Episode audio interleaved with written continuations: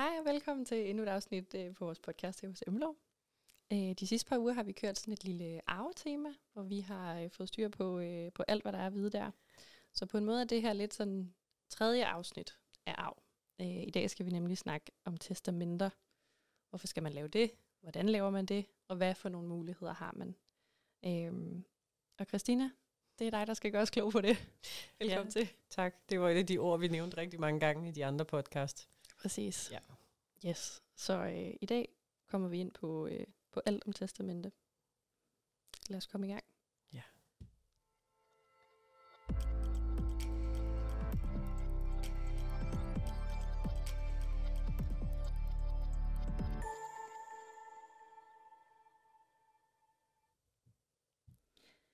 Christina, du anbefaler altid at lave et testamente.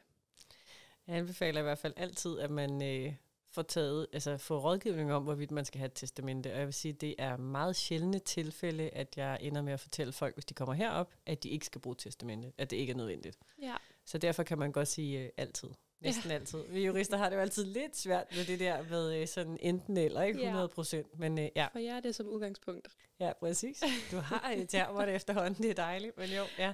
ja. Udgangspunktet er, at de fleste bør få lavet testamente. Øh, og så er der øh, de få, meget få undtagelser. Altså det er godt nok sjældent i de mange år, jeg har siddet og lavet testamenter, at øh, jeg har sagt til nogen, de ikke havde behov for et testamente. Ja. Det sker en sjælden gang imellem. Men, mm. øh, men det er meget sjældent. Ja, og man kan sige, har vi hørt de andre afsnit også, så ved man ligesom sådan, der er kæmpe stor forskel for ugifte samlevende øh, på, hvad man, altså, hvordan man er stillet i forhold til at have et testamente. Mm. Og så kan jeg så sige, jamen, hvorfor er det så ikke nok at blive gift? Ja.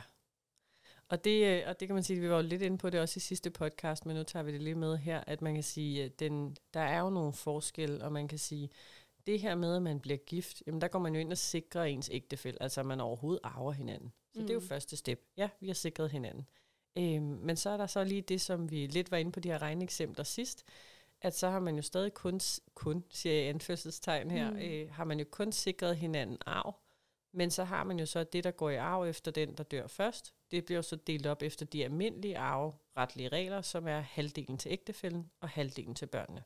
Ja. Så det regnetekniske eksempel er det her med at sige, at hvis man har alt, hvad man i ægteskabet har, som en stor lavkage, så er det 75 procent, der så i det tilfælde vil gå til den efterlevende, og 25 procent vil blive delt mellem børnene.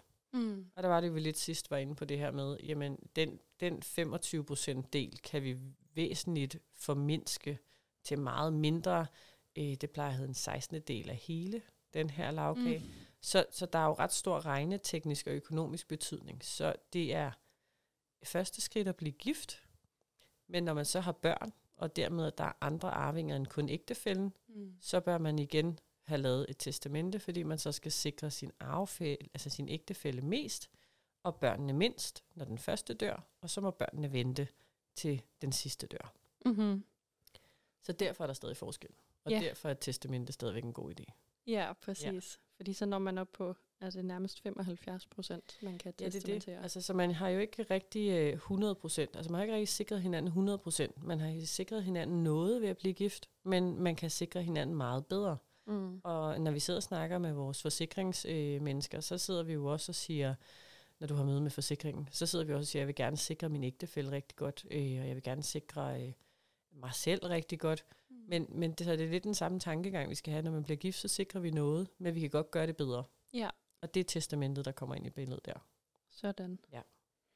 I forhold til at, øh, at ligesom sikre sin ægtefælle bedst muligt i forhold til arv, er der noget, man sådan skal være opmærksom på? Er der noget, øh, altså sådan maksbeløb, findes det inden for arv, eller er der noget som helst der, man kan...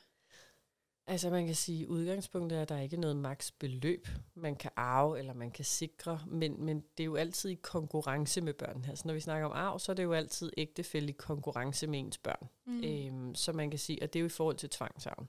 Ja. Så, så ja, der er jo i hvert fald noget minimum, hvis vi næsten hellere vende den rundt og sige, der er altid noget minimum, som børnene skal have. Mm-hmm. Det minimum kan vi jo så, som jeg lige var inde på, gøre væsentligt mindre, ja. men, men der er jo noget, som børnene altid skal have. Mm-hmm. Så, så man kan sige, at udgangspunktet er, at der er i hvert fald et minimum, børnene skal have, og så kan vi råde over resten.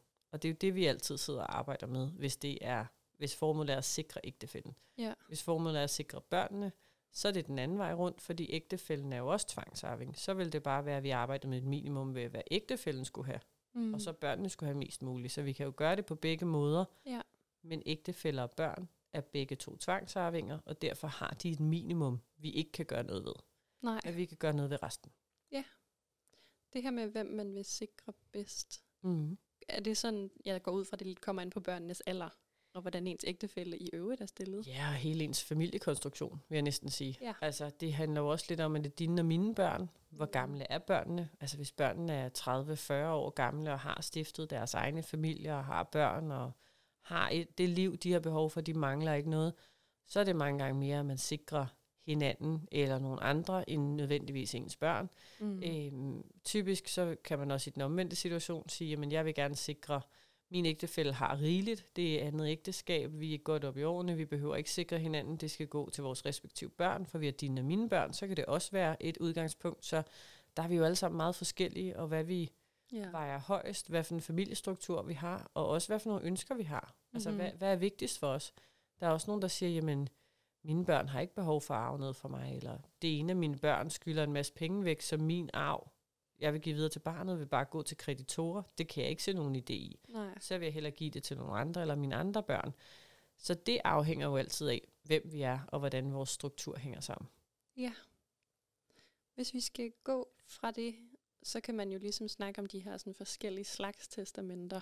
Ja, Bare for at få nogle konkrete navne på. ja. Du har nævnt det i nogle tidligere afsnit også. Ja, lige præcis. Altså, der er jo flere forskellige typer, ikke? Man kan sige, i det her med de samlevende, der er vi jo inde på det, der hedder et udvidet samlevertestamente, som er det her testamente, der gør, at man som samlevende rent faktisk kan sige, selvom vi ikke er gift, vil vi gerne arve efter hinanden, og mm. vi vil gerne stille hinanden så meget, som det er muligt, lovgivningsmæssigt, som var vi ægtefæller. Ja. Altså, vi vil gerne arve efter hinanden, vi vil gerne arve mest muligt, vi vil gerne kunne have første ret til at købe den halvdel af boligen, så vi måske ejer sammen. Så nogle helt konsekvente ting, sådan, så der ikke er et barn, der kan komme og sige, at jeg vil købe ejendommen, og så skal man til at trække lod.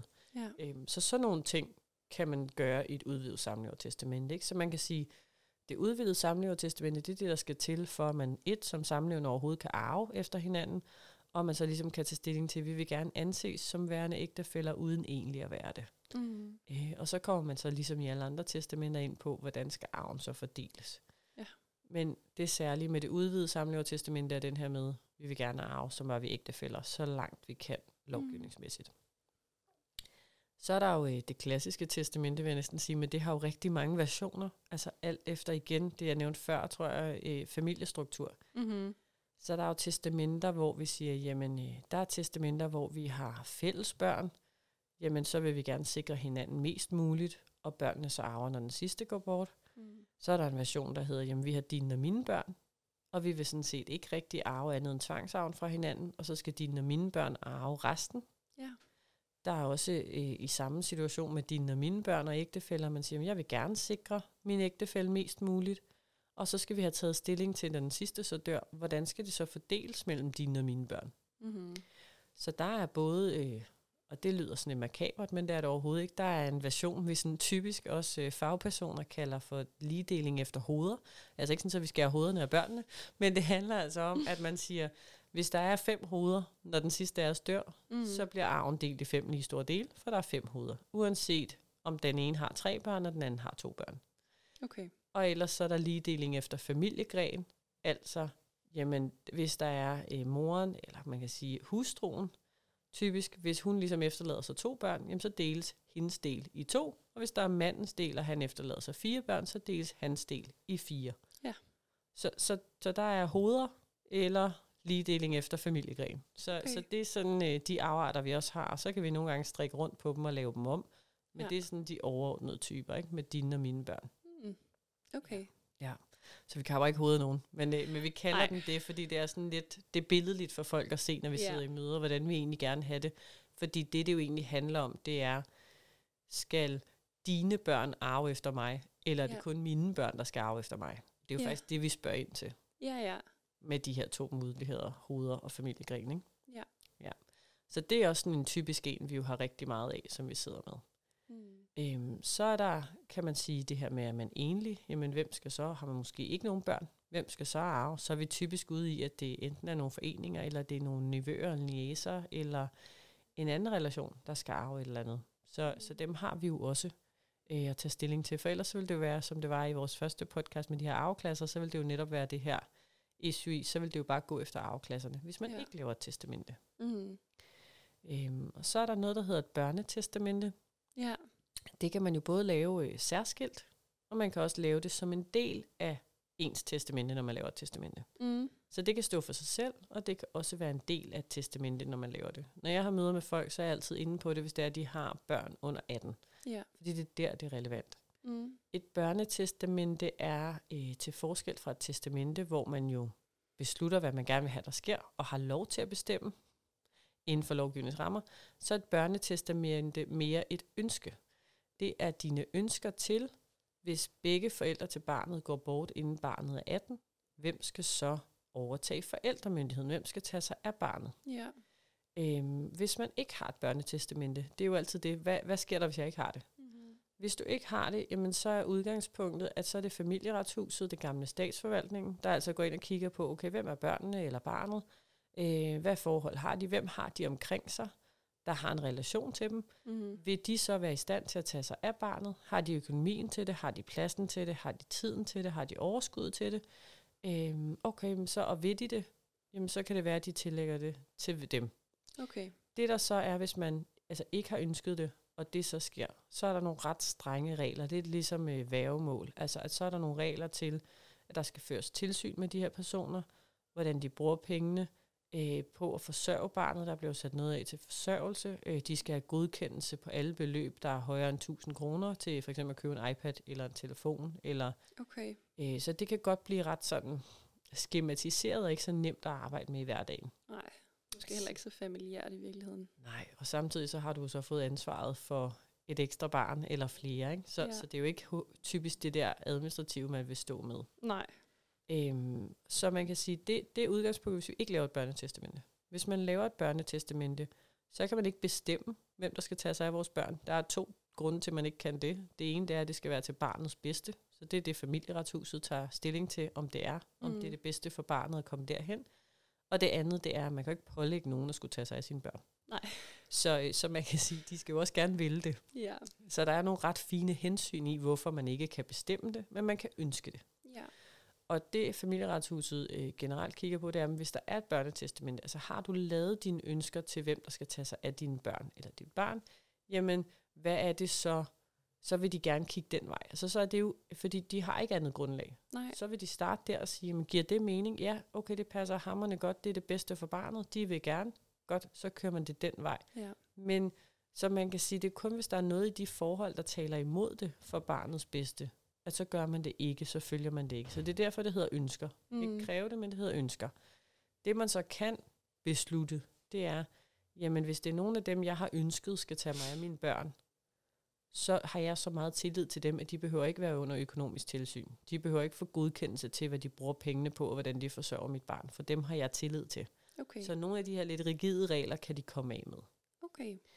Øhm, og så, så man kan sige, det er den gode, og man kan også sætte lidt mere af. Altså der er jo sådan en standardbeløb på 1233 kroner, mener jeg, der er per måned til at forsørge et barn. Nu er du selv barn. Det er ikke ret langt, så man, meget. det er ikke så langt, man kommer for 1233 kroner om måneden. Øh, nej, især måske ikke i takt med alderen. Præcis. Ja. Ja. Institution, skole, SFO, aktiviteter, Mm. øh, mad, Ja, ja. ja. skoletasker, tøj. Gaver, Ja. etc. Ja. Så, så der, du kommer ikke så langt. Så man kan sige, øh, der plejer vi altid at forhøje det her beløb til, at det bliver sådan noget typisk fire gange, så er det omkring de her 5, 5.500, 6.000 kroner om måneden, Mm. øh, fordi det er mere realistisk, Ja, ja, som ja. de har. Og det bliver jo så taget ud af arven, inden arven udbetales, og sat af til børnene, mm-hmm. sådan så at den, der får forældremyndigheden, ligesom kan for de penge forsørge barnet. Ja. Så det er det, et børnetestamente sådan kort fortalt indeholder. Øhm, så hvis jeg har et møde med nogen, der har børn under 18 år, så har jeg det altid med og siger, når vi nu er i gang, skal vi så ikke med det samme skrive det her ind. Det er selvfølgelig et scenarie, som vi alle sammen ikke ønsker sker, men Nej. netop af den grund skal vi jo også tage stilling til det. Mm. Fordi hvis det så sker, så er det ikke noget, vi typisk har talt om. Det er ikke noget, vi rigtig sådan lige har klaret af, og det er jo noget, vi gerne vil have går bedst muligt for barnet eller børnene. Ikke? Ja. Ja. Jeg kommer jo lidt til at tænke over, sådan, når man øh, får sit barn, hvis man gør det for sit barn døbt, så vælger man jo typisk en gudforælder, Ja. som jo så ikke har nogen juridisk status som sådan, men, men som jeg faktisk lidt er nysgerrig på, om, om det er noget, der figurerer i forhold til familieretshuset, for eksempel, hvis man ikke har børnetestamente. Altså, øh, man kan sige, det har ikke, det er jo lidt en kirkelig betydning. Det er jo ikke rigtig en, øh, en juridisk betydning. Nej. Øh, men man kan sige, de vil selvfølgelig kigge den vej. Men, men altså, der er ikke noget juridisk i, at det skal være dem. Og Nej. de har heller ikke nogen andre rettigheder i forhold til andre, man kunne vælge. Nej. Så, så det er lidt en kirkelig ting. Men måske faktisk et fint øh, altså springbræt, hvis man i forvejen har tænkt, jamen det er den her person, vi ønsker. Præcis. Ikke bare ceremonielt, men så få Ja. den skrevet ind i det her børnetestamente. Ja. Altså så, Enig. så er tankerne ligesom gjort omkring det. Ja, fordi man gør så nogle tanker, og så kan man sige, så er der så også nogen, der vælger at sige, okay, jamen, øh, gudfar og gudmor, det skal være mine søskende. Men det kan godt være, at man alligevel, der man tænkt igennem, sagde, at de, de, kunne ikke, at de bor et helt andet sted end mig. Altså, det vil ikke være det bedste for mit Nej. barn at blive rykket ud af sine vante rammer, og derover nødvendigvis. Det kan godt være, at det er det bedste, det kan også være, at det ikke er. Mm-hmm. Mm. Så det er vigtigt, at man tager stilling til det. Ja. Og så kan man sige, at nogle gange så sidder jeg jo også med folk, hvor børnene så måske er blevet 10 år gamle, og så har tingene jo ændret sig, siden de blev døbt. Ja. Så, så det er Ja. jo også vigtigt at sige, at der ændrer sig ting hos både dem, man tænker ind, og en selv, som man også lige skal tage stilling til. Ja, ja. Ja.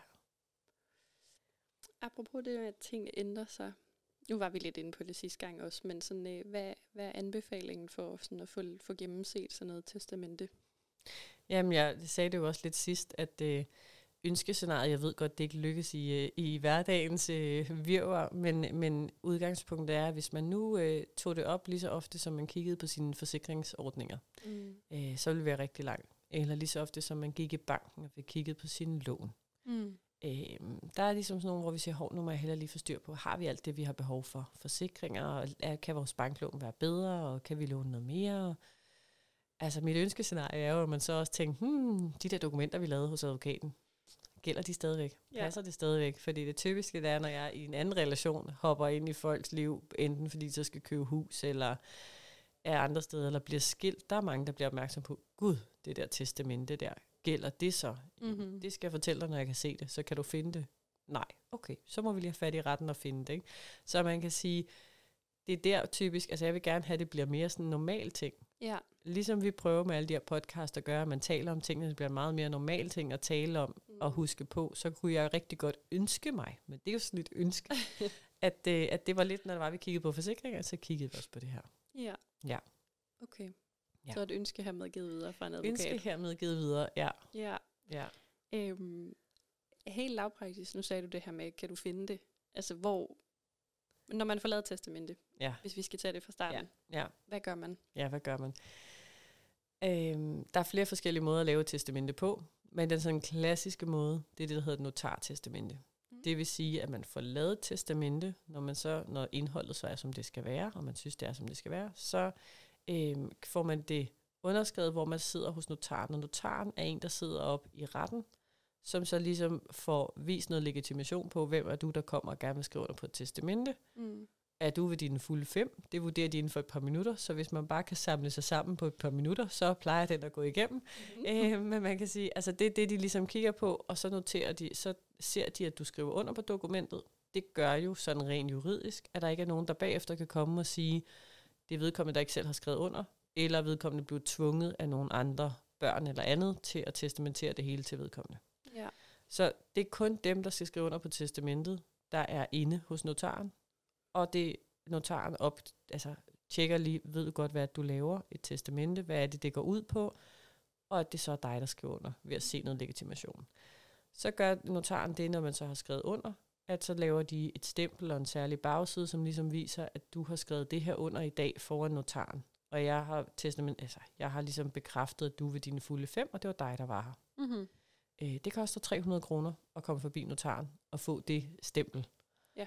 Og for de 300 kroner får man så også, at det bliver scannet ind og gemt i CPR-registret. Og det vil sige, at den dag du dør, så bliver det automatisk fundet frem. Testamentet ikke lige den dag, men når skifteretten får besked fra bedemanden om, at, og det havde vi jo Stig inden at forklare om, når skifteretten ligesom får det fra Stig om, eller den anden bedemand om, at nu er vedkommende død, så går de ind og finder ud af, okay, ligger der et testamente i CPR-registret? Og gør mm. der det, så sender de det til arvingerne. Samtidig siger, nu skal I finde ud af, hvordan dødsbobehandlingen skal gå, og I skal være opmærksom på, at der er der testamente, som skal følges i forhold til, hvordan arven skal fordeles. Så det er den mest gængse, mest almindelige, det er også den, vi klart anbefaler, fordi man jo så, når folk kommer op og siger, jeg ved ikke, hvor mange testamenter jeg har, så kan jeg rent faktisk gå ind og tjekke i CPR-registret, hvor mange man har. Mm-hmm. Før i tiden kunne jeg også gå ind og hente testamentet og se, hvad der stod. Det kan jeg ikke længere på den digitale løsning. Øhm, men jeg kan se datoen, det er lavet, og så kan jeg skrive til retten, at jeg vil gerne have en kopi af det på Okay. vegne af min klient, og så kan jeg få det. Mm. Man kan også selv gå ind og se det, hvis man logger ind. Smart. Ja, så det gør egentlig lidt, den digitale ting kommer ind, at vi kan finde det selv, ikke? Og, øh, og finde Ja. det frem igen. Så der kan jeg faktisk se, hvis folk har flere testamenter, så kan jeg se det. Ja. Øh, jeg kan også se, hvis folk har en ægte pagt. Så sådan nogle ting kan jeg gå ind og se mig frem til. Okay. Så det er sådan det udgangspunkt. Men nogle gange er det jo bare ikke altid, vi har tid til det her. Nej. Øh, så er der nogle juridiske andre metoder for at lave testamente, fordi der er ikke nogen krav til, hvordan man laver et testamente Okay. øh, som sådan. Så er der bare det her, det mest gyldige og det mest sikre i forhold til, at man ved, det er dig, der har skrevet under, man ved, du vidste, hvad du lavede, det er notartestamentet. Mm-hmm. Men det er jo ikke altid, man kan nå det. Nej. Så er der lidt forskellige typer, man så kan gøre. Øhm, der er et vidnetestamente, som man kalder det. Det vil sige, at man igen har lavet et testamente, på en eller anden måde skrevet noget ned i ens ønsker, og så når man skriver det under, så sørger man for, at der er to vidner, der så bevidner nedunder, at det er dig, der har lavet det. Det, der okay. er vigtigt med vidner, det er, at det må ikke være dem, der bliver begunstiget, og det må heller ikke være nærtstående. Altså, mm. det må ikke være din moster og din onkel. Nej. Så, så man kan sige, det er ofte det, der kan blive problemstillingen nogle gange. Det er, hvis man laver et vidnetestamente, at man ikke får proppet de rigtige vidner på. Ja. Altså at de er nærtstående, eller nogen, der bliver begunstiget. Mm-hmm. Fordi så tæller de ikke, og så er det ikke gyldigt. Nej, og det giver jo god mening. Det er i forhold til tvang og svig og alt muligt, ikke? Og man lige skal være opmærksom på det. Så det giver ret god mening. Mm-hmm. Ja, øh, jeg har været ude og skrive flere, under på flere vidnetestamenter. Altså hvor folk ringer til mig og siger, den er helt gal. Vi kan ikke nå at lave et almindeligt testamente. Kan du komme ud på hospitalet og, øh, og lave et testamente? Og det, og det gør jeg øh, ofte. Okay. Altså ikke hver måned, men, men, Nej, nej, men det sker øh, flere gange om året. Øhm, og der kan man sige, der har jeg så kvæg min titel som advokat.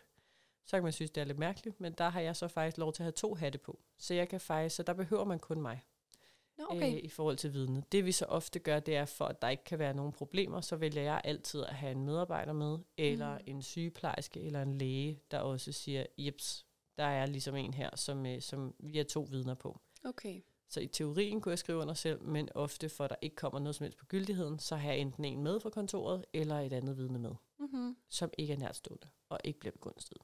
Ja. Så der ikke bliver nogen problemer. Mm-hmm. Det sidste, man har som mulighed, det er jo, øh, hvor man tænker det her med en ulykke. En flyulykke, en togulykke, en, en trafikulykke, hvor man tænker, jeg er, jeg er ikke helt sikker på, at jeg klarer det her. Jeg har ikke fået lavet det der testamente, det hang som sådan en post-it på køleskabet.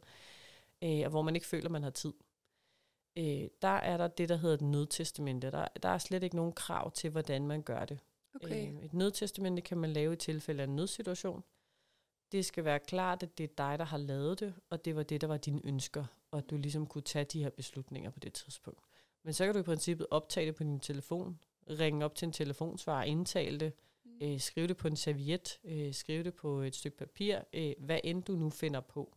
Okay. Øhm, og det vil være godt nok, hvis man ligesom kan sige, at det var vedkommende, der skrev det, og det var en nødsituation. Hmm. Så vil det være godt nok. Så den mulighed skal man også have. Ja. Øhm, og det der så er, det som mange glemmer, mange, nu er der ikke mange, der laver nødtestamenter, men det som mange så går lidt fejl i byen af, det er, at de så siger, okay, mit nødtestamente, det har jeg jo lavet, og jeg er stadigvæk syg, men jeg troede, jeg skulle dø den dag, det skulle jeg ikke. Det gælder Ah. maks i tre måneder for den her nødsituation. Okay. Så hvis man tager det sådan helt lavpraktiske eksempel, man ligger på hospitalet og får at vide, den er helt gal, du skal opereres, vi kan ikke være sikre på, at du kommer igennem det. Nej. Og man så tænker, jeg har, jeg har lige behov for at ændre noget Ja. Så kan man godt det. Når så vågner op for operationen igen, og det heldigvis gik godt, men du stadig ikke er rask, eller nødvendigvis kommer igennem på længere sigt, så skal du altså sørge for at få lavet enten et vidnetestamente, eller et notartestamente, inden for de her tre måneder, Mm. der så siger det samme. Okay. Så servietten gælder i maks tre måneder. Så gælder den ikke længere. Nej. Nej. Okay. Spændende. Ja.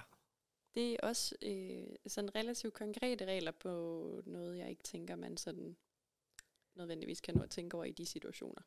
Og det er jo derfor, jeg faktisk øh, i mange situationer netop ender med at blive ringet op, enten af nogle pårørende eller af vedkommende selv, og mm. derfor ender med at stå en eller anden fredag aften om vinteren, hvor det er bælmørkt på Slagelse sygehus, og, tage, og lave sådan nogle ting her. Ja. Fordi når folk først ringer med sådan noget, jamen så har jeg da heller ikke lyst til, at det ligger på mit bord indtil om mandagen. Nej, nej. Så, så, så finder jeg mig tid til at komme på hospitalet og få lavet de dokumenter, fordi så kan vedkommende også slappe af og fokusere på sin bedring, og ikke på, om jeg nu når at få lavet det testamente, jeg har behov for. Ja. Så, så det, er, øh, det er sjældent, men det er der jo, og man kan sige, der kan jo ske os alle sammen noget, vi virkelig havde forventet. Ja. Og der er det bare, hvis vi så ikke har papirerne på plads, så er det der, hvor vi begynder at blive usikre og bruge rigtig mange kræfter på det. Og der er det der så lidt, der går af mig, for mm. at øh, køre til Slagelse sygehus en fredag aften, og så få fikset det, så har jeg det da også langt bedre ja. øh, på følelserne over, at nu nåede vi det i hvert fald. Ja. Og det er altså, øh, det er ikke ligesom en, en amerikansk serie, altså hvor der man tænker, om det sker aldrig, fordi det sker. Mm. Øh, og jeg gør det flere gange om året, fordi det er helt aktuelt. Ja. Altså jeg har prøvet at lave et vidnetestamente om morgenen, og vedkommende var det ikke om aftenen. Øh, og der er jeg da glad for, at jeg ikke ventede til dagen efter, fordi jeg ikke lige havde tid i min kalender. Ja.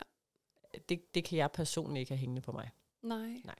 Nej. Så, så man kan sige, når først folk ringer, jamen så hjælper vi altså i den situation. Mm. Og det er jo det, det er da fedest ved folk planlægger det og har styr på det på forinden, men det er jo bare ikke sådan, verden er. Nej, ikke altid. Men det er da i hvert fald... Øh, altså jeg håber at dem, der lytter til det her, lige sådan får tænkt øh, over det en ekstra gang. Altså også bare, hvad det kan betyde i de deres sidste timer. Det er da ikke det, ja. man skal lægge op. Nej, det er faktisk utroligt. Nej, det er faktisk utroligt så meget. Altså man kan se, at folk holder sig kørende. Altså der er jo også mange, det ser man jo også både i film, men det er jo taget ud fra virkeligheden. Mm. Altså hvor meget folk egentlig kan holde sig kørende, indtil de har styr på det hele, mm-hmm. før de skal herfra. Ikke? Og sådan en ting kan faktisk være afgørende, at okay, nu fik jeg styr på det der testamente. Ja. Så er de klar til at tage herfra. Så, så man kan sige, det er jo bare nødvendigt. Så man kan sige, den situation med morgen og aften, hvor jeg var der om morgenen, øh, altså der, der havde jeg da også nået at sige, hvis jeg ikke når frem, lav nu lige et nødtestamente, indtil jeg når frem. Ja. Og så laver vi noget bedre, når jeg når frem. Mm-hmm. Øhm, fordi så må man jo, der må jeg jo rådgive telefonen og sige, nu bliver jeg nødt til lige at skrive det ned ja. på en serviet eller et stykke papir, og så må vi lige se, når jeg kommer, så laver vi noget, der er bedre. Mm-hmm. Så det er, jo, det er jo praksis. Det er jo det der med at ture ringe og sige, øh, ja. vi står i en problemstilling, kan I hjælpe? Mm-hmm. Det er meget sjældent, vi siger nej. Ja. ja. ja. Ej, måske heller ikke især i den situation. Nej. Men det er også meget fint at vide, at der er ligesom sådan en order of operations. Der er noget testamente. Ikke det, så er det viden testamente. Ja. Og den allersikreste er øh, notar testamente. Ja. Og den allerfedeste er, at vi har lavet notar testamentet, mens vi har det godt. Ja. Og har tid til at få tænkt det igennem og få lavet det rigtigt. Mm. Okay. Ja. Jamen, øh, det er jo lidt svært at bevæge sig videre fra det her, men, men øh, lad os lige tage alligevel. Du sagde ja. det her med, så kan du gå ind og se, om, om man har flere testamenter liggende. Ja. Øh, hvornår giver det mening at have mere end et? Øh, aldrig. Okay. men, men det der jo nogle gange er, at til, ja, og det, det der jo nogle gange er tilfældet, det er jo lidt, kan man sige, når, når folk kommer til mig, så kan det nogle gange også starte med at være en oprydningsopgave. Altså, når jeg havde også et med min tidligere mand, og jeg havde også et med min tidligere samlever, og gælder de så stadigvæk? Mm. Øhm, og det er lidt det her med, vi var inde på det i nogle af de andre podcasts, det her med at gøre det selv. Vi er jo blevet meget øh, selvhjulpende, og vi rigtig gerne meget selv og bruge nogle blanketter. Det blanketterne ikke altid husker at tage stilling til, det er, har du lavet testamente før? Mm. Øh, og hvis du ikke har det, den overvejelse med, så får du ikke taget stilling til, øh, ja, jeg har lavet testamente før, men jeg kan ikke finde det. Okay, så kan jeg jo, det er noget af det første, jeg altid spørger folk om, så kan jeg gå ind og skrive, alle tidligere testamenter, jeg har lavet, de gælder ikke. Ja, så har jeg annulleret dem. Smart. Så selvom skifteretten finder seks forskellige versioner frem, så kan man se i version 6, der står, at alle tidligere versioner ikke gælder. Ja. Og så er vi sikre på, at de dør, uanset hvad der står i dem. For det er det kun version 6, der gælder. Hvad hvis man ikke gør det? Hvad, ja, altså, hvad er rangordnen så? Ja, så skal man ind og fortolke. Og det er jo der, hvor juraen bare bliver fantastisk, ikke? Fordi så skal vi jo ind og kigge på, okay, hvis det ikke står i en aftale, det er sådan en helt almindelig aftalefortolkning. Det, det er meget sådan teoretisk jura, men der har vi nogle regler for, hvis det ikke står direkte i en aftale, det vi har behov for, altså hvad skal man gøre med de tidligere testamenter, så er det mm. en fortolkning. Og så skal man ind og prøve at, at vurdere lidt på, okay, men hvad kan vedkommende have tænkt, og Hvad er måske formålet? Og så skal man ind og vurdere på de gamle testamenter. Så, så det bliver rigtig svært, og man kan aldrig rigtig sige, hvor man ender. Så det vil være en konkret vurdering. Og hvis arvingerne er uenige, så er det en retssag. Øhm, for okay. at dommeren så skal tage stilling til, retten skal tage stilling til, hvordan fortolker man det her. Øhm, så det er den ene årsag til, at der kan ligge flere testamenter. Så derfor er det ret vigtigt, at man lige får taget stilling til det i starten af testamentet. Ja. Det jeg så også altid tager stilling til i slutningen af testamentet, det er, okay, hvis det er to samlevende, der laver et testamente, mm. så skriver jeg altid to ting ind. Hvis de flytter fra hinanden, så gælder testamentet ikke. Nej. Fordi så er det netop, at når de så kommer til mig og siger, Gud, kan jeg vide, om det der, jeg havde med min tidligere samlever, stadigvæk gælder? Mm-hmm. Stod der noget om det? Hvis jeg har lavet det, ved jeg, der står, at den dag I flytter fra hinanden, så gælder det ikke længere. Mm-hmm. Okay, men det var ikke dig, der lavede det. Står der så? Så må vi finde det Og så har du været på nettet? Ja, så er det ikke sikkert. Nej. Så, så nu må vi se, hvad der står. Ikke? Mm. Øh, den anden ting, jeg altid skriver ind, det er, det vi også lidt var inde på sidst, hvis nu vi bliver gift, hvilke dele af testamentet skal så gælde? Ja. For det er jo også vigtigt, at vi tager stilling til det. Mm-hmm. Skal det hele gælde? Skal noget af det gælde? Skal ingenting af det gælde? Ja. Så det er sådan nogle konsekvensberegninger, vil jeg næsten kalde dem, som jeg jo altid gør mig. Jamen det er fint, der står det her, men hvad er konsekvensen af det? Og hellere skrive for meget ind af, at hvis det her sker, så vil jeg gerne have det her af konsekvensen. Ja. Og det er det, der mange gange mangler på blanketterne, fordi vi alle sammen er forskellige, og vi ikke altid får spurgt om alt. Nej. En anden årsag til, at der kan ligge mange testamenter, det er, hvis man har lavet et testamente, og så er det måske kun én bestemmelse i testamentet, der skal ændres. Mm. Så behøver man ikke at lave et helt nyt testamente. Nej. Så kan man bare lave et tillæg, eller en allonge, som det også hedder øh, på dejligt juridisk sprog, men mm-hmm. altså bare et tillæg. Øh, et tillæg til testamentet. Så okay. kan jeg vælge at gå ind og skrive, okay, men bestemmelse paragraf 3, den skal slet ikke være der. Den skal slettes, og der skal i stedet for erstattes med den her nye paragraf 3. Så skriver vi den i tillægget, og så er det den, man går op til notaren og får skrevet under. Ja, okay. Og så selvom der ligger tre versioner, så vil man kunne se, okay, jamen den seneste version, det er kun et tillæg til paragraf 3. Godt. Første version 1, der kan jeg så slette paragraf 3, fordi det er nu version 3, der gælder. Mm-hmm. Og så kan man sige, okay, hvad er det andet, det indeholder? Okay, det var en ændring til paragraf 9. Godt, så sletter jeg paragraf 9 i version 1, og så har jeg den i version 2. Okay. Så kigger vi det hele igennem. Så ja. det kan også være årsagen til, at der, sådan, når man slår det op på tinglysningen, ligger flere forskellige testamenter. Det kan være, fordi det kun er tillæg. Altså man bare opdaterer de ting, der er nødvendige. Okay. Det kan være, at ønskerne i børnetestamentet skal ændres til nogle andre personer. Det er nogle gange derfor, jeg siger til folk, Jamen, ja, det skal vi vel, der er mange, der siger, skal vi ikke spørge dem, vi sætter ind i et børnetestamente, om de vil være det? Jeg kan godt forstå resonemanget, jeg kan godt forstå, at du gerne vil spørge dem. Mm. Så jo, hvis det er det, du føler for, så skal du gøre det. Ja. Husk bare lige, hvis du om tre år ændrer holdninger, du ikke vil have, de står i, og du så fortalt dem, de står i, så har du det ikke så godt med at fortælle dem, de ikke står der mere. Nej. Så nogle gange, hvis du ikke havde sagt det i første omgang, så vidste de ikke, de tidligere stod der. Og hvis du så ændrer det, så får de det aldrig at vide. Nej. Åh, oh, det er også smart. Ja. Så der kan jeg ikke svare, hvad du skal gøre. Det er op til dig selv. Ja. Okay. Øhm, så man kan faktisk godt oprette et testamente uden en advokat. Man kan også godt gøre det på nettet med en blanket. Ja, det kan man sagtens. Det kan man sagtens. Det er selvfølgelig aldrig din anbefaling. Nej. Men man kan godt. Jeg skulle svare på, hvad du spurgte om. Man kan godt. Nej, okay. Ja, øhm, altså jeg vil sige, det kommer jo altid an på, hvem er du? Ja. Øhm, altså jeg kan da godt lave mit eget testamente, Mm. uden at bruge en anden advokat. Ja. Det kunne jeg i princippet godt. Øhm, og det kan da også godt være, at jeg, jeg gjorde det. Mm. Men det handler jo lidt om, har du forudsætningerne til at gøre det? Har du forudsætningerne til at lave den her konsekvensberegning, som vi var inde på før? Ja. Har du, har du ligesom muligheden for at stille dig selv alle de vigtige spørgsmål, der skal stilles. Og tænke alle konsekvenserne igennem, sådan så du får det hele med? Ja. Det er det, jeg synes mange gange mangler på de digitale blanketløsninger. Mm. Det er, at du så vælger en blanket. Du ved faktisk ikke, hvad for en blanket du skal vælge, men du vælger den, du nogenlunde tror måske er den. Mm-hmm. Så du kan allerede der gå fejl i, at du vælger den forkerte blanket. Så er der nogle steder, hvor man så får et, altså, skal igennem et spørgeskema. Der vil man, hvis man rent faktisk prøver det ret ofte, ende ud i, at du så ender med et resultat, og så står der sådan en stjerne, som vi jo er vant til for alt andet, hvor der så siger, øh, det er forbeholdt for, fordi vi er ikke sikre på, at vi rammer din situation fuldstændig, og du bør nok få rådgivning. Mm. Mange læser ikke det, der står på stjernen. Det er det samme med testamenter, blanketter og spørgeskemaer. Så mange gange vil du svare det, du tror, men nogle gange så gør det svar, at du ikke ender der, hvor du tror, du ender. Ja. Øh, så du kan godt gå rigtig galt i byen med Mm. de her spørgeskemaer og blanketter. Ja. Så man kan sige, det jeg synes, der er det vigtigste, når jeg sidder og laver testamente, selvfølgelig at, det, at der står alt det rigtige i testamentet, når jeg sender det sted, det har jeg også et ansvar for, Mm. men det er lige så meget det her, det er rådgivningsdelen. Det er Ja. så sindssygt vigtigt, at vi lige kommer de der fire spadestik dybere og får spurgt ind til de rigtige ting. Mm-hmm. Øh, så vi får de rigtige svar, så du får tænkt de rigtige tanker. Ja. Øh, jeg starter altid med at sige, okay, som I sidder i dag, så er situationen den her. Mm. Vil du gerne det? Nej, overhovedet ikke. Okay, så arbejder vi os ud for det. Hvad kunne du godt tænke dig? Så er det lidt ligesom sådan et, øh, et legetøjskatalog, ikke? Jeg kunne godt tænke mig den og den og den. Okay, Mm. du kan godt få de to første, du kan ikke få den sidste, men vi kan lave en version. Jamen det vil jeg så gerne. Okay, Ja. ja. så når vi nogenlunde derhen, hvor du gerne vil. Ikke helt. Jamen det er okay. Jamen så er det det, vi gør. Ja. Så det er den der dialog om, og også forståelse for, at du selv forstår, hvad er det, det her testamente kommer til at gøre for mig? Hvad er det, det kan? Mm. For jeg tror ikke på, at man kan få den forståelse ved at svare på nogle spørgsmål omkring, hvor mange børn har du? Øh, hvem vil du gerne have arver noget? Og taste lige nogle oplysninger ind. Nej.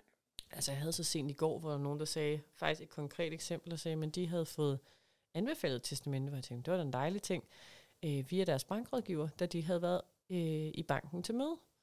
Jeg tænkte, Mhm. det var en dejlig ting. Ja, og de var kun nået ud i bilen, og på vej hjem fra bankmøde, så havde, øh, der var de blevet ringet op af en, og det var jo så, fordi banken havde lavet en henvisning til et af deres øh, datterselskaber, altså samarbejdspartnere, der laver testamenter, en af de her, kan man sige, selskaber, der kun laver det. Ja, okay. Og der blev vedkommende simpelthen i bilen, mens man sidder i bilen på motorvejen, ringet op og spurgt ind til, jamen hvis, øh, hvis du dør før dine børn er 18, det her børnetestamente, hvem skal så have dine børn? Ja, tak. Og vedkommende sagde bare, jeg begyndte at tude. Ja. Altså, sådan noget kan jeg da ikke tage stilling til i bilen, mens jeg kører. Nej. Jeg var slet ikke klar på det, og jeg havde ikke, jeg havde ikke overskud til det. Og så skulle jeg også betale på forhånd, og det skulle jeg lige overføre. Og jeg skulle også lige svare, inden dagen var omme, og hvor jeg bare sagde, men det er jo overhovedet ikke sådan, det skal være. Altså, når vi skal sidde og have de her snakke, så skal vi være klar på det. Vi skal have tid til det, Mm. og der skal være en forståelse for, hvorfor skal du behov for de her oplysninger fra mig. Så Ja. det synes jeg var sådan et skrækeksempel for mig, Ja. i at sige, hvad foregår der? Så spurgte jeg jo direkte, hvem var det, du snakkede med? Jeg ved det ikke. Jeg tror, det var en studentermedhjælper. Det var i hvert fald ikke en advokat. Nej. Og det er der, hvor jeg bare nogle gange har det sådan, at vi er sådan rimelig opflasket i, tror jeg, både du og jeg, hvis vi skal købe noget online for bare 500 kroner. Ja, ja. Så gør jeg i hvert fald selv. Er de e-mærket? Er det en dansk virksomhed? Har de dansk CVR-nummer? Går ind og tjekker, at selskabet eksisterer. Det er måske også min, øh, min faglige rygsæk, der gør det. Men man er sådan rimelig skolet i, pas på, hvad det er, du køber online, hvilke virksomheder du bliver snydt. Ja. Men et testamente, der havde vedkommende alligevel bare ind med at overføre depositum på forhånd, og aldrig fået et produkt ud af det, fordi de aldrig var kommet i mål, og ikke følte sig trygge ved processen, hvor jeg sagde, hvorfor har du overført penge? Jamen det sagde de jo, jeg skulle. Ja. Øh, okay, og så siger man, okay, så bliver jeg bare nødt til at spørge igen, også for min læring. Hvorfor? Jamen fordi det var jo nogen, banken havde anbefalet, så tænker jeg jo, at banken står inden for det. Ja. Så der findes altså mange versioner af det her. Jeg synes bare, det skrækslagende er, at hvis vi først skal sidde og snakke om testamente for mig personligt, Mm. så skal vi have sat tid af til det. Du skal være klar på det, det vi skal snakke om. Ja. Og så har vi tid til at gå i dybden. Ja. Og det vigtige er, at man ved, at du sidder og snakker med mig, Christina. Du sidder ikke og snakker med en eller anden, du ikke ved, hvem er. Nej, på telefonen. Ja. Og du overfører ikke penge på forhånd. Nej. Det gør du heller ikke her. Altså, det, det er jo sådan nogle ting, vi godt ved med onlinehandel. Men Ja. med testamente, så gør man det bare. Altså, jeg blev helt blæst bagover i går og tænkte, Ja. det lyder simpelthen for vanvittigt.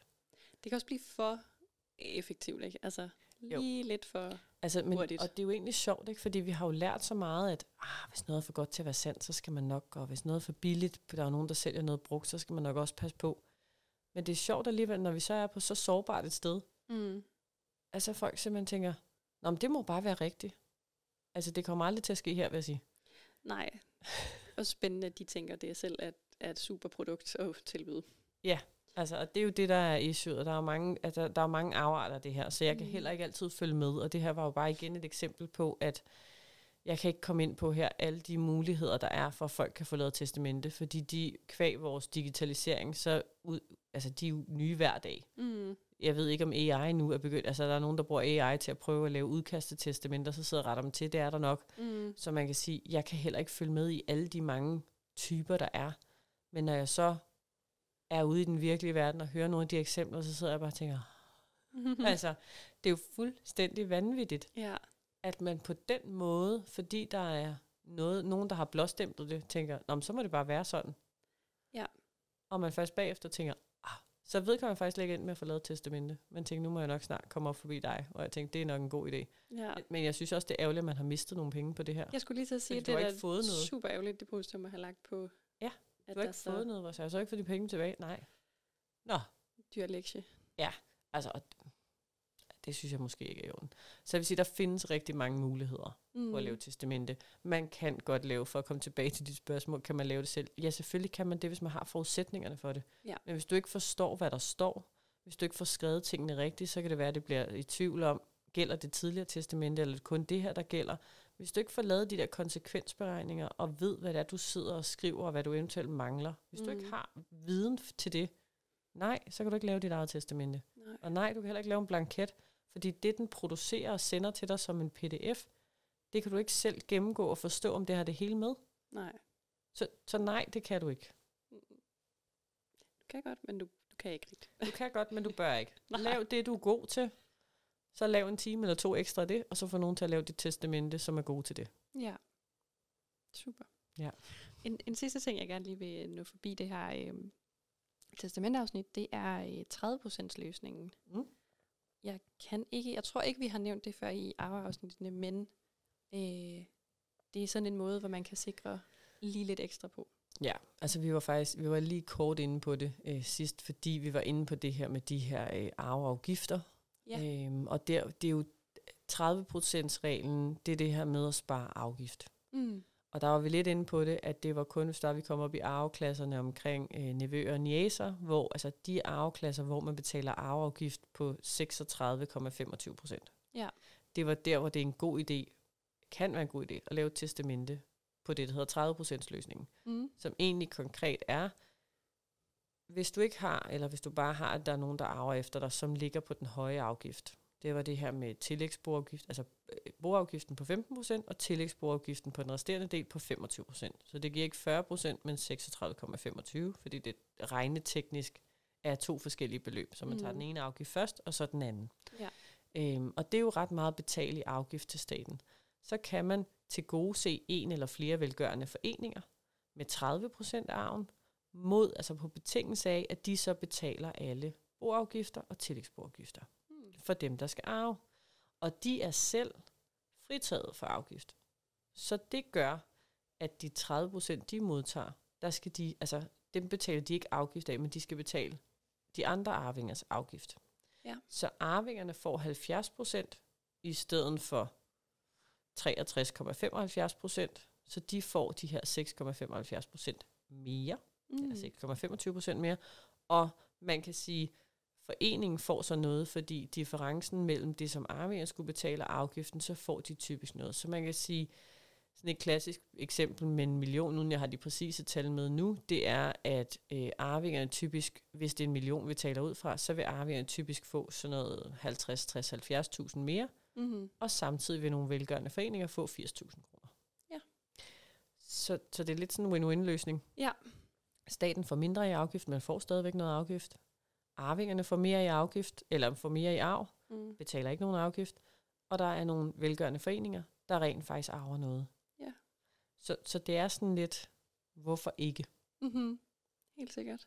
Så hvis man ikke ser, at de behøver at få rigtig meget i afgift, staten, men bare noget, det de er berettet til, så kan man proppe det ind. Og man kan selv vælge, om det er en eller flere foreninger, Mm. der deler de 30 procent. Okay, fint. Så nogle gange er nogen, der siger, at det hele skal gå til en forening, og andre gange er der nogen, der siger, at det skal deles ud på flere foreninger. Mm-hmm. Så får de lidt hver. Og der findes en, øh, en liste på Skats hjemmeside om, hvad der nu er godkendte velgørende foreninger, der er afgiftsfritaget, og der er de her cirka 1100 forskellige foreninger. Okay. Så det er ikke kun de store, som vi kender. Øh, Nej, Altså kraftens bekæmpelse og øh, alle sådan nogle. Det er ikke kun dem. Der er lige så mange små. Øh, jeg har haft øh, skrevet de danske hospitalsklovne ind. Mm. Øhm, sådan nogle ting. Så der er også legeheltene, sådan nogle helt, altså lidt mindre, de bliver også større og større, men lidt mindre foreninger kan man også øh, bevarelse af pandagen, eller der findes mange afarter af velgørende foreninger i alle størrelser. Så man kan sige, en lille bitte forening kan jo også have rigtig god gavn af 10.000 kroner. Ja, ja. Sådan der. Så, så det behøver ikke være de kæmpe store. Det Nej. vælger man sådan set selv. Okay. Ja, det Ja. lyder også, som om der er noget for enhver smag. Det er der. Altså ud, hvis man ikke kan finde noget, der tiltaler en på en eller anden måde, eller har et resonemang i forhold til en øh, på de der 1100 foreninger, så det, det har jeg svært ved at tro. Ja. Ja. Det bør man kunne. Ja. Ja. Så det er sådan lidt teknisk, hvis er, at vi kommer op i de personer, som skal betale høj afgift. Så er det Mhm. altid en ting, som jeg også tager med i mine testamenter. Ja. Så man får det med. Altid også. Jeg havde jo egentlig tænkt, at det her skulle være sådan et kortere afsnit, men jeg kan se, at det griber om sig. Så jeg tror, nu tror jeg også, at vi har været godt omkring arv og testamente. Ja. Er der noget som helst, du kan du tænker, vi lige sådan ekstra skal have med? Nej, jeg tror bare lige i relation til det her med, kan man lave det selv? Altså, øhm, prøv lige at tage det op i helikopteren en gang, men for nogle gange så siger folk også, om det er dyrt at få lavet testamente. Altså, hvis jeg laver det, så er det typisk sådan, at jeg ikke ser folk før tidligst 10 år igen, mm-hmm. øh, før de skal have lavet den testamente. Og hvis man så skal betale, nu siger jeg, jeg tror, vores standardpris på hjemmesiden står til 5.000 kroner inklusive moms. Mhm. Det betaler en gang hver 10 år, Ja. hvis du kommer her ofte. Øh, I forhold til, hvad vi ellers køber ind på. For så at være sikker på, at man får lavet det rigtige, man får rådgivning, og man forstår, hvad der står i testamentet, øh, og hvad det er, man egentlig gør, hvad det kan. Mhm. Det er små penge. Altså, ja, 5.000 kroner er mange penge, men, men mere er det heller ikke. Nej. Og det er, når du så for eksempel, som det eksempel, jeg lige var inde på før, betaler 3.000 kroner for ikke at få et testamente, og bare have en dårlig oplevelse, så er der ikke så langt fra 3 til 5. Nej. Så, så det er jo nemt nok for mig at sige, at man lader være med at gå på kompromis, Mm. fordi det er så sindssygt vigtigt, at du får lavet det rigtigt, men det er endnu vigtigere, at du forstår, hvad det er, du får lavet. Mm. Og det er det, jeg tror, der mangler på mange af de her selvbetjeningsløsninger, øh, eller online-løsninger. Det Ja. ja. er, at du ikke forstår, hvad du får lavet. Og så er det jo ikke sådan, at man skal komme fysisk her hos mig i Køge. For vi kan godt tage det via Teams. Ja. Men det er ret afgørende for mig, at jeg kan se folk. Og mm-hmm. det er for, Mhm. at jeg kan se, at de forstår, hvad det er, jeg siger. Altså, ja. giver det mening, eller de, kan de slet ikke se sig ind i det her eksempel? Sådan, så vi virkelig kommer i bund, og mm. I forstår, hvad det er, jeg siger. Det er sådan ret afgørende. Ja. Så med det tænker jeg, så øh, tænker jeg også, at vi har været ret godt omkring det. Men, men det er bare Enig. vigtigt. Altså, det er ikke... Nogle gange synes jeg lidt, det er prispunktet, der godt kan gøre, at folk vælger at prøve at gøre det selv. Men det er bare ikke det værd i sidste ende. Nej. Og i det store hele er det altså ikke så meget. Nej. Altså, jeg betaler mere for min bilforsikring, end hvis jeg skulle lave et testamente. Og det betaler jeg trods alt hvert år. Så, så jeg tænker ikke, at det... Nej. Jeg tænker, hvis man lige prøver at tage det op i helikopteren, så er det faktisk ikke ret meget i forhold til, hvad vi ellers betaler til. Nej. Med de ord, så vil jeg sige tak for snakken. Tak for snakken, Liv. øhm, husk at abonnere på vores podcast. Vi er på Spotify, Google, Apple, YouTube. Ja, der kan man få lov til at se vores dejlige film også. Præcis. Ja. Og vi bliver ved med at dele øh, en gang om ugen. Ja. Juridisk viden. Ting, du ikke vidste før.